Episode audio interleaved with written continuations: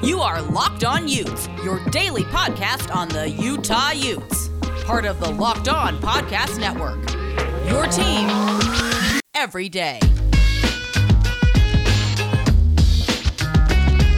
Welcome into a Wednesday edition of the Locked On Utes podcast. Plenty to get to here on a hump day. Brian, what are we going to talk about? Well, Jake, we're going to talk about a lot of different things. We're going to talk about some Utah basketball. What a surprise! Shocking. There's never anything going on with Utah basketball. Uh, Riley Battin coming back to the U? Mm-hmm. Question mark? No! Exclamation point. Riley Battin withdrawing his name from the transfer portal. What kind of an impact is that going to have on the program? Why is it important that Craig Smith secured Battin? And what do they need to do in terms of maybe getting some of the other guys back? We'll also talk about the departure of Andy Hill, officially announcing that he was leaving the University of Utah and announcing his next destination on Twitter.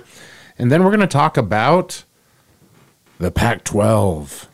Yeah. The Conference of Champions. Bill Walton's fever dream not necessarily coming true, but it sounds like they are narrowing in on a potential short list of candidates to be the new commissioner of the conference.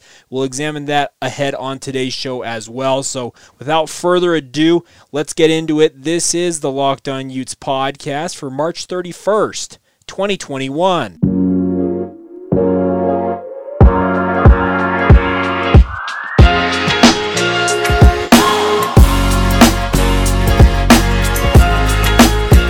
Once again, this is the Locked On Utes podcast. My name is Jake Hatch. That is Brian Brown, the brown bear in the chair himself. Of course, he is the brains behind this operation. I just happen to be along, kind of steering the ship.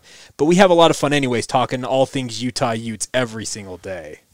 Jake Steer, good. Jake, I, big help. nice. I like that. Well done. But plenty to get to ahead on today's show.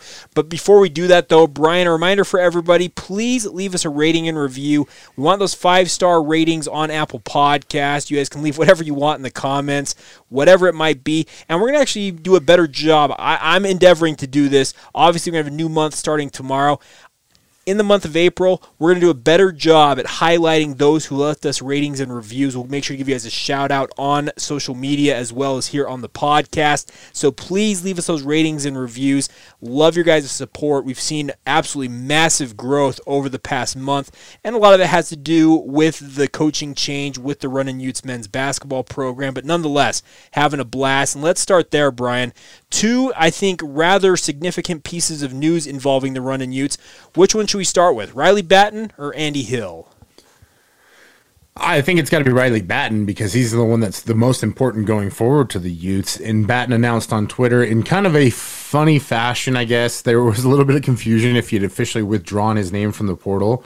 But he basically posted a video of his highlights and said, "Let's run it back, Utes." Yeah. And most of us assumed you were able to confirm through a very confidential source that he had indeed withdrawn his name from the portal and that he would be returning to the University of Utah. And I think it's a really strong first step for Craig uh, Craig Smith. Yeah, I think it is, and it's uh, it's a recruiting win. And I know that it's not Timmy Allen, it's not Alfonso Plummer. I, I get that, but to get a guy of Riley Battin's uh, caliber, because at the bare minimum, in my opinion, Riley Battin is a quality backup for you on this squad at minimum, and it signals that he believes that Craig Smith has got this program uh, in a good direction, despite being on the job less than a week, and feels like, hey, I actually fit in with this. I believe in this, and I want to, like like he said, I want to run it back with the Utes. So I think this is actually a very good thing that should be trumpeted by the Utah basketball program with regards to saying, you know what? Yeah, we understand that our reputation as a bunch of guys leave here. Well, guess what? We got one back already. Exactly. And it does beg the question of who else might Craig Smith try to recruit back from the portal. Alfonso Plummer definitely stepping his foot, putting his foot, I should say, into the NBA waters, dipping his toe, probably the more popular nomenclature. Sure. Uh, Timmy Allen, uh, looking around, it does sound like he does want to go closer to home and possibly play with his brother, who is transferring from Nebraska. So remains to be seen what will happen with that. Maybe Craig Smith goes after those two. Uh, Lahat Thioune, Jordan Kelly also in the portal still again, remains to be seen what will happen with those. But I think the other part of it too is that Craig Smith is going to be very active in, in whatever quality he needs to be in order to get people to, to come play basketball at Utah. One thing to, to note about Craig Smith, and this is something that Scott Gerard actually brought up, and he's the Utah State play by play voice, happens to both be Brian and I's boss at the Zone Sports Network. But he mentioned this with PK yesterday on DJ and PK in the morning, talking about Craig Smith. He brought in John Smith III. Many of you may, might remember him. Obviously, was a fantastic player. Oh, John Knight III, excuse me. John Knight III at Utah State was a good player for the Aggies, and then suddenly transferred, ended up at Southern Utah, and led the Thunderbirds in scoring this past last year. Well, this was a guy that Craig Smith brought in and realized that, you know what, he's a good player, but he doesn't fit with the culture of what I'm building here. So he cut him loose and let him find a new program. Craig Smith is going to be very smart about how he goes about building his roster. He wants guys who, quote unquote, fit what he wants to build culture wise in his program, and he's not going to cut corners with that regard. And I think that's actually a, a positive sign. This is not a guy who's going to just jump into the portal and chase every single big name that's in there. He's going to make sure that he's strategic about who he targets, and who he brings in. And the hope is that, yes, as they uh, put this roster back together, they start to gel and hopefully yields, a, a, I guess, a sum that's more than the total of the parts, if that makes sense. It does, and I think it speaks uh, very highly to what he thinks about Riley Battin already, and, and things that we know about Battin. He is a high culture guy. He is a hard worker. He is a guy that has improved, you know, uh, on on the defensive side of the uh, court, absolutely, in his time at the University of Utah, and and perhaps a change in management, so to speak, will help him to kind of just rediscover his game. He was billed as an excellent outside shooter. We've seen it at times from him. If he could be a consistent stretch four, stretch five kind of guy, and I hesitate to even say stretch five because yeah. I I am in firm, firm, firm uh, state of mind that he's not a five, uh, at least not in the Pac 12, anyways. But it's good to have him back. And I think what it does is it also gives you a good opportunity of making sure guys who are still in the program maybe stay in the program. Yeah, and that's that's the positive. So I think that's actually a very good thing to see that a guy like Riley Battin is already saying, you know what, I like the hire here. I'm all in with this. Let's go and uh, get to work. And I think that's a positive sign. Uh, we're a little bit long on this first part of the podcast, Brian. So let's talk about Andy Hill here in just a moment. Obviously, like you mentioned in the open, uh, announcing that he's leaving the University of Utah after a decade plus up on the hill, but almost immediately announcing his next stop. We'll examine that here momentarily, but let's take a minute, Brian, and talk about our good friends over at Built Bar. We've been talking about them ad nauseum every single day. I know you guys are probably wondering, okay, these guys talk about this so much, but Brian and I I wholeheartedly believe and absolutely enjoy these protein bars. They're covered in 100% chocolate, and they are absolutely phenomenal. It's dessert, Jake, and it's healthy dessert. And if there's such a thing as a healthy dessert, then Built Bar definitely fits the bill for that. It's a great way to bridge the gap between your second lunch or third lunch or fourth lunch if you're like me uh, and you just kind of snack throughout the day. Built Bar gets it done without having to continue to go back to the cupboard for whatever's there. I my favorite flavor, without a doubt, coconut brownie chunk. It's a special flavor. They've released a couple new ones lately that you and I have been able to try, and ooh, buddy, I'm excited for those ones to drop too. Yeah, they're continuing to do a great job, and they're trying to determine who is the best of all the Built Bars. It's Built Bar Madness, and Brian, you mentioned it, Coconut Brownie Chunk. It is in the flavorful four of a matchup with mint brownie. I think this is a pretty phenomenal matchup, but I have said all along that coconut brownie chunk is the Gonzaga in this bracket. They're the heavy favorite in my mind, and they should advance to the championship. But you guys can have your voice heard by voting on builtbar.com every single day. Also, you can follow them on Twitter at bar underscore built if you want to weigh in there. And remember, while you're at builtbar.com, use that promo code LOCKED15 for 15% off your next order. That's L O C K E D 15 15 to get 15% off your next order, guys. Take advantage of it now. Brian and I love these protein bars. We believe that you guys will too. Get that 15% off with the promo code LOCKED15 at builtbar.com. Folks, get all the sports news you need to know about in under 20 minutes with the Locked On Today podcast. Host Peter Bukowski updates you with the latest news in every major sport with the help of our local experts. Follow Locked On Today, the podcast, on the Odyssey app or wherever you get your podcasts. All right, Brian, as we mentioned, want to talk a little bit about Andy Hill. Obviously, had a nice long run. Uh, I believe it was actually a full decade up on the hill with the University of Utah men's basketball program, announcing yesterday that he is leaving Utah. And I'm not going to lie, I'm going to miss seeing Andy Hill at Utah. Yeah, he was Larry Krystkowiak's right hand man, came with him from Montana. Uh, just a guy that really embraced the University of Utah uh, as it's has his own really bled sort of red and white, crimson and white, if you want to say it like that. No. Crimson, I guess, is nobody bleeds white. What am I saying? I mean, everybody technically bleeds red, but that's you know, Sure. the point here.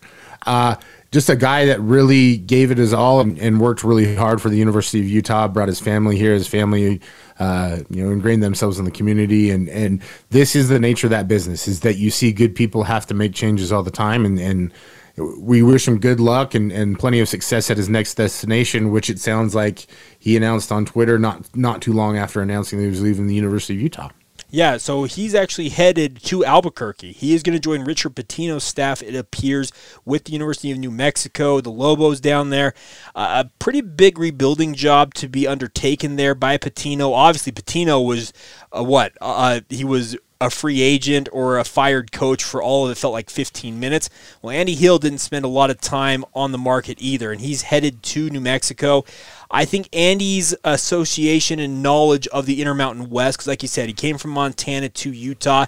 Well, guess what? New Mexico needs to mine talent out of this region of the country. Obviously, they're going to try and spread their wings and recruit more nationally as well.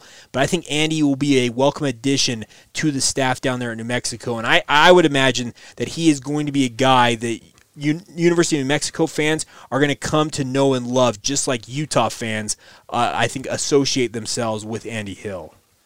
Without a doubt. And I think he gives Richard Pitino a presence from the Mountain West, a guy who's Oh, come yeah. from the Midwest. And while he does carry a lot of cachet with the last name, this business is still about relationships, Jake. And Andy Hill has those in spades. And so I think he'll take those and, and his coaching ability and, and all of that to New Mexico. And, and hopefully they have a lot of success there. Or maybe he just, Andy does. Who knows? I, I, Yeah. Not sure what your feelings on Richard Pitino are. I'm Oh. kind of. Uh, you know, no no real feelings one way or another. But The Pitino family is just. They're a dynasty. There's no doubt about that. Of course, Rick, he, everybody knows his story. A guy who wins at an extremely high clip, but also brings controversy with him wherever he goes. I will give Richard Pitino credit. Uh, hasn't necessarily had as much uh, controversy surrounding him, but also hasn't won at the same level as his father. So, uh, yeah, I'm with you. I don't necessarily have a feeling one way or the other on Richard Pitino, but you wish him well and hope that a guy like Andy Hill can go in there and help out. One thing that I think Hill is absolutely going to help out with is he was responsible for recruiting at the University of Utah. So he knows this region, he knows how to recruit, knows how to go international and find guys, obviously, with what Utah did. This is going to be a guy that I think you're going to see Richard Pitino lean on heavily to get things going right away down there in Albuquerque. yeah, and they're going to need him because Kenny Thomas isn't walking through that door.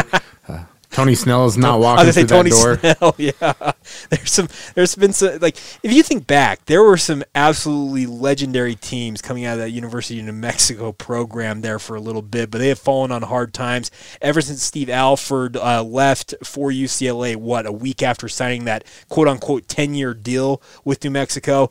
It's been a tough go down there in Albuquerque, but uh, yeah, I, I wish Andy Hill nothing but the best. He gave 10 great years to the University of Utah, accomplished a lot of good things alongside Larry Krystkowiak, and you you hope that he can find success in his next stop down there in the is it the land of enchantment? Is that what we call New Mexico? Is that the state motto or whatever state nickname? It's not exactly the uh, the motto that I heard while watching Breaking Bad, but sure, why not? Fair enough. Breaking Bad. Okay, yeah, we'll we'll just leave that there. But nonetheless, we wanted to wish uh, Andy Hill well and hope that he finds success because I absolutely believe that this is going to be a good hire for Richard Pitino and the University of New Mexico, and we'll be looking forward to seeing how Coach Hill does down there. Uh, Brian, before we move on to a Pac-12 centric topic here, is there anything else with regards to the running Utes that we need to touch on today that our listeners should know about? If, in case you missed yesterday's episode, it does sound like DeMarlo Slocum will be joining the coaching staff there at the University of Utah. There's been nothing official confirming that, but the rumor mill is is churning pretty strongly in in that direction. Uh, it was uh, the Review Journal. Uh, oh, I can't think of who it was. That Sam. Uh, I Sam can't Gordon. think of his last name. Sam Gordon. Sam Gordon from the Las Good Vegas Lord. Review Journal. Yeah. Yeah, broke broke the news the other night. Uh, there are also very strong indications that Eric Peterson will be joining uh, Coach Craig Smith at the University of Utah. But along those lines, it, it's we're we're waiting to find out about that third chair, and and it does sound promising for some running Utes that maybe were on the bubble. You know, I've talked a lot about how I Rylan Jones is one that's kind of in the crosshairs there. Sure. that there may be some ground that had been made up with that one. Um, but that this is not Riley Battin's not going to be the last move. I think at the University of Utah. We'll just put it that way. I would agree. And funny enough, I just wanted to pass this along. Eric Peterson is uh, Andy Hill to Larry Krystkowiak in terms of Eric Peterson to Chris, uh, Chris, uh, not Craig, Chris Smith, Craig Smith. Chris Smith is a former BYU football player. Anyways, but nonetheless, I think this is actually going to be an interesting staff to see how it rounds out. And I'm with you. I think that this is going to be interesting to see how they go about building this roster. But I can guarantee you this: they're going to build a roster. Uh, Craig Smith has proven it that he can find guys in quick order and put them together and have success. And you hope that he takes over Utah and gets them rolling right away. All right, coming up here in just a minute, we're going to talk a little bit about the Pac 12 commissioner search. Dennis Staub put out an interesting tweet a few days ago talking about some of the guys on the short list, some of the finalists or the candidates for the position, and there's some big names in there, and we'll talk about all that here in just a moment. Today's show is brought to you by our good friends at Bet Online. Folks, they are the fastest and easiest way to bet on all of your sports action. Brian and I have we, we we dove on in and we've been having a lot of fun with this, Brian. I know you've been doing these parlays and having some fun with it. Everything's still going good on that front. We we uh, yeah, Jake, it, it's fun. This is the time of year where you can really have some good times with prop bets. Sure, yeah. there on on NCAA, and that's really where I, I've found some some fun success. And we take the wins and we take the losses uh, in stride because that's what it's all about, right? Is is is growing and having fun throughout the process. No, it's not. It's about making money. That's what it's about. Depends on what your motivation is. I, I can tell you that much. By the way, opening day for Major League Baseball is tomorrow. So if you've got a futures bet, like you, you think one team is going to get a lot of wins that maybe is getting undervalued by Bet Online, make sure you get that bet in right away. You can do it. You can sign up for free at betonline.ag now. And also, when you make your first deposit, you can use the promo code locked on for a 50% welcome bonus. You heard that right. Free money from our friends at betonline. So take advantage of that now. Use your web browser or your mobile device to sign up for betonline.ag. And once again, use that promo code locked on for your 50% welcome bonus. It's all courtesy of Bet Online, and they are your online sportsbook experts.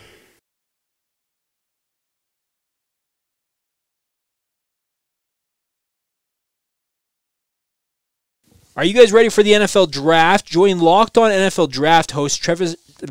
Let's try that again. Three, two, and one.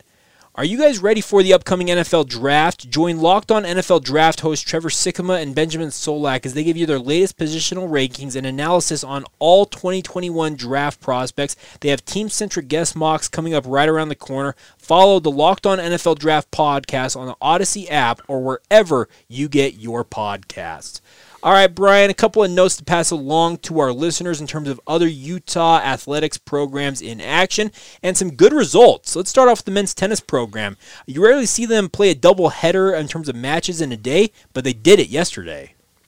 They did, and, and part of that was probably because they took a little break from Pac 12 play to knock out games against San Diego State and Montana State up at the Eccles Tennis Center. Knocked out SDSU 5 to 2.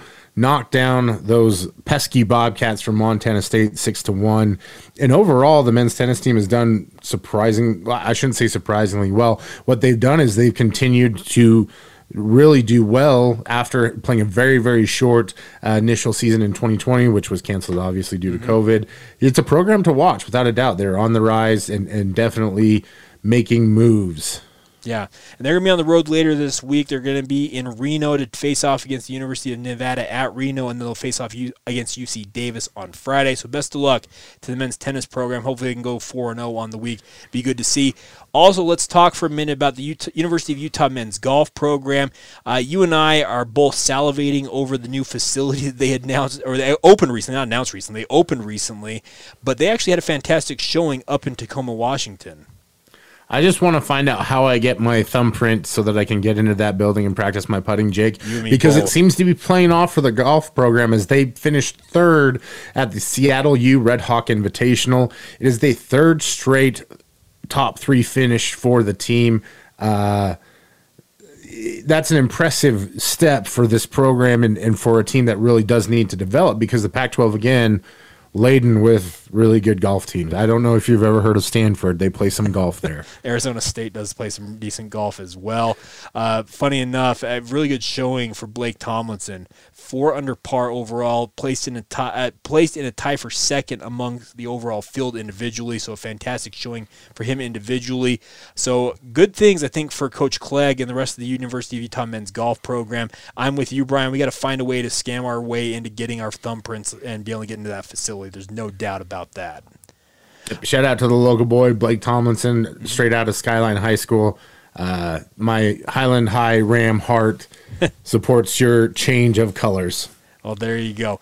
All right, Brian, as we round out today's podcast, wanted to talk about one major topic with regards to the Pac 12, and that is the Pac 12 commissioner search. And the, the topic kind of came up because Dennis Dodd put out a tweet recently that reads as follows Quote, these names have been mentioned, but we're quickly getting close to the end of the Pac 12 commissioner search. He mentions three names here Gene Smith, who is Ohio State's athletic director, Dan Radakovich, who is Clemson's athletic director, and then Oliver Luck, former NCAA senior administrator, West Virginia athletic director, XFL commissioner. And then he adds the Pac 12 projected to have a replacement for Larry Scott by late April. And of course, we're on March 31st. So in the next three to four weeks, according to Dennis Dodd, we could have a new commissioner in place for the Pac 12. And it's uh, perfect timing, I think, for this, Jake, because the Pac 12 is going to be coming off of what's looking like a very, very successful NCAA tournament. Um, at the time of this recording, while y'all will be listening to this on Wednesday morning, uh, in the USC had just been demolished by Gonzaga, yeah. but UCLA was still in the fight against Michigan. So we'll have to wait and see how that one finishes out tomorrow. But if that does end up with the Bruins going to a Final Four, that is massive for the oh, Pac 12. Yeah. And they need to take that momentum and immediately start pushing it forward to football season because there are eight teams in this conference that are returning. Uh, I think it's above 50% uh, in terms of of, of scholarship players or, or starters, uh, according to our good friend uh, uh, Yogi Roth. Yeah. Goodness. No, there's a good point there, and there there's a chance that the Pac-12 could have a very good season in football, but it's all going to be dependent on these teams going out and winning games. You and I have both talked about this in the past. It's just you know what cures all is winning. And that's obviously what's happened in the Pac 12 for the Pac 12 in the NCAA tournament. They were an afterthought going into the tournament. A lot of people thought they'd have just a bunch of one and duns and be out. And yes, there's a chance that UCLA could be Final Four bound. And how incredible would that be to be a play in team and all of a sudden be in the final weekend of the NCAA men's basketball tournament? But you're right. They do need to push this momentum forward. And the good news is, amongst those three names that uh, we have heard about, Gene Smith, Smith, Dan Radakovich, and Oliver Luck. I think any three of those names are big fish in terms of the college football and college sports sphere, and any three of them would be, I think, welcome leaders for the Pac 12. Absolutely, and I think the biggest thing that fans may point out is is what kind of experience do they have in negotiating TV contracts? Sure, that's not the priority right now. That more than likely is going to be something that you're going to hire a firm to work with anyway, someone that specializes in those kinds of things. You're not going to want your commissioner to focus strictly on the negotiations, right? You want them to be building relationships so that jockey isn't the apparel sponsor for your conference; it's somebody worth having and and that's no insult to jockey, but how bizarre is it to tune into the Pac-12 network and see the host wearing jockey golf shirts. it is a little bit strange because they had a long running deal, if I'm not mistaken. They were with Adidas for a long time.